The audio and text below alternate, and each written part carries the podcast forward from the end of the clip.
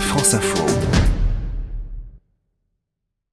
Tiger Woods éjecté au deuxième tour de cette USPGA. La défaite est particulièrement dure pour le champion un mois après son incroyable victoire au Masters d'Augusta, sans doute l'un des comebacks les plus spectaculaires du sport professionnel, et dix jours après avoir été décoré par Donald Trump dans la roseraie de la Maison Blanche.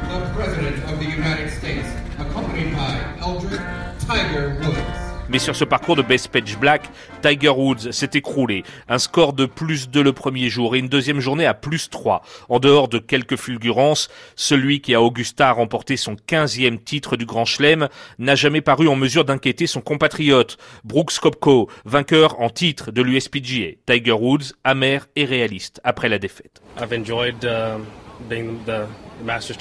J'ai été très heureux de remporter à nouveau le Masters, mais le PGA est arrivé sans doute un peu vite. Uh, Malheureusement, j'ai mal joué. J'ai raté trop de petits détails pour faire un bon score.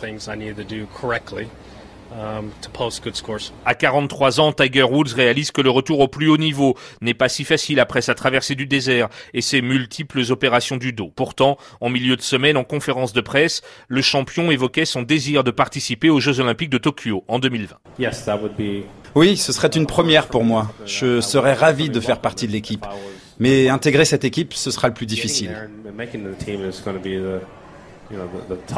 Woods est maintenant attendu dans un mois sur le troisième tournoi du Grand Chelem de la saison, l'US Open, à Pebble Beach en Californie. Quant au Français Mike Lorenzo Vera, il a de son côté connu hier un deuxième tour plus difficile avec un coup rendu au-dessus du par, alors qu'il était quatrième à l'issue du premier tour. Lorenzo Vera est désormais 19e à 11 coups du leader, mais le numéro 1 français est donc qualifié pour la suite du tournoi. Il a réussi à franchir le cut, contrairement à la légende Tiger Woods.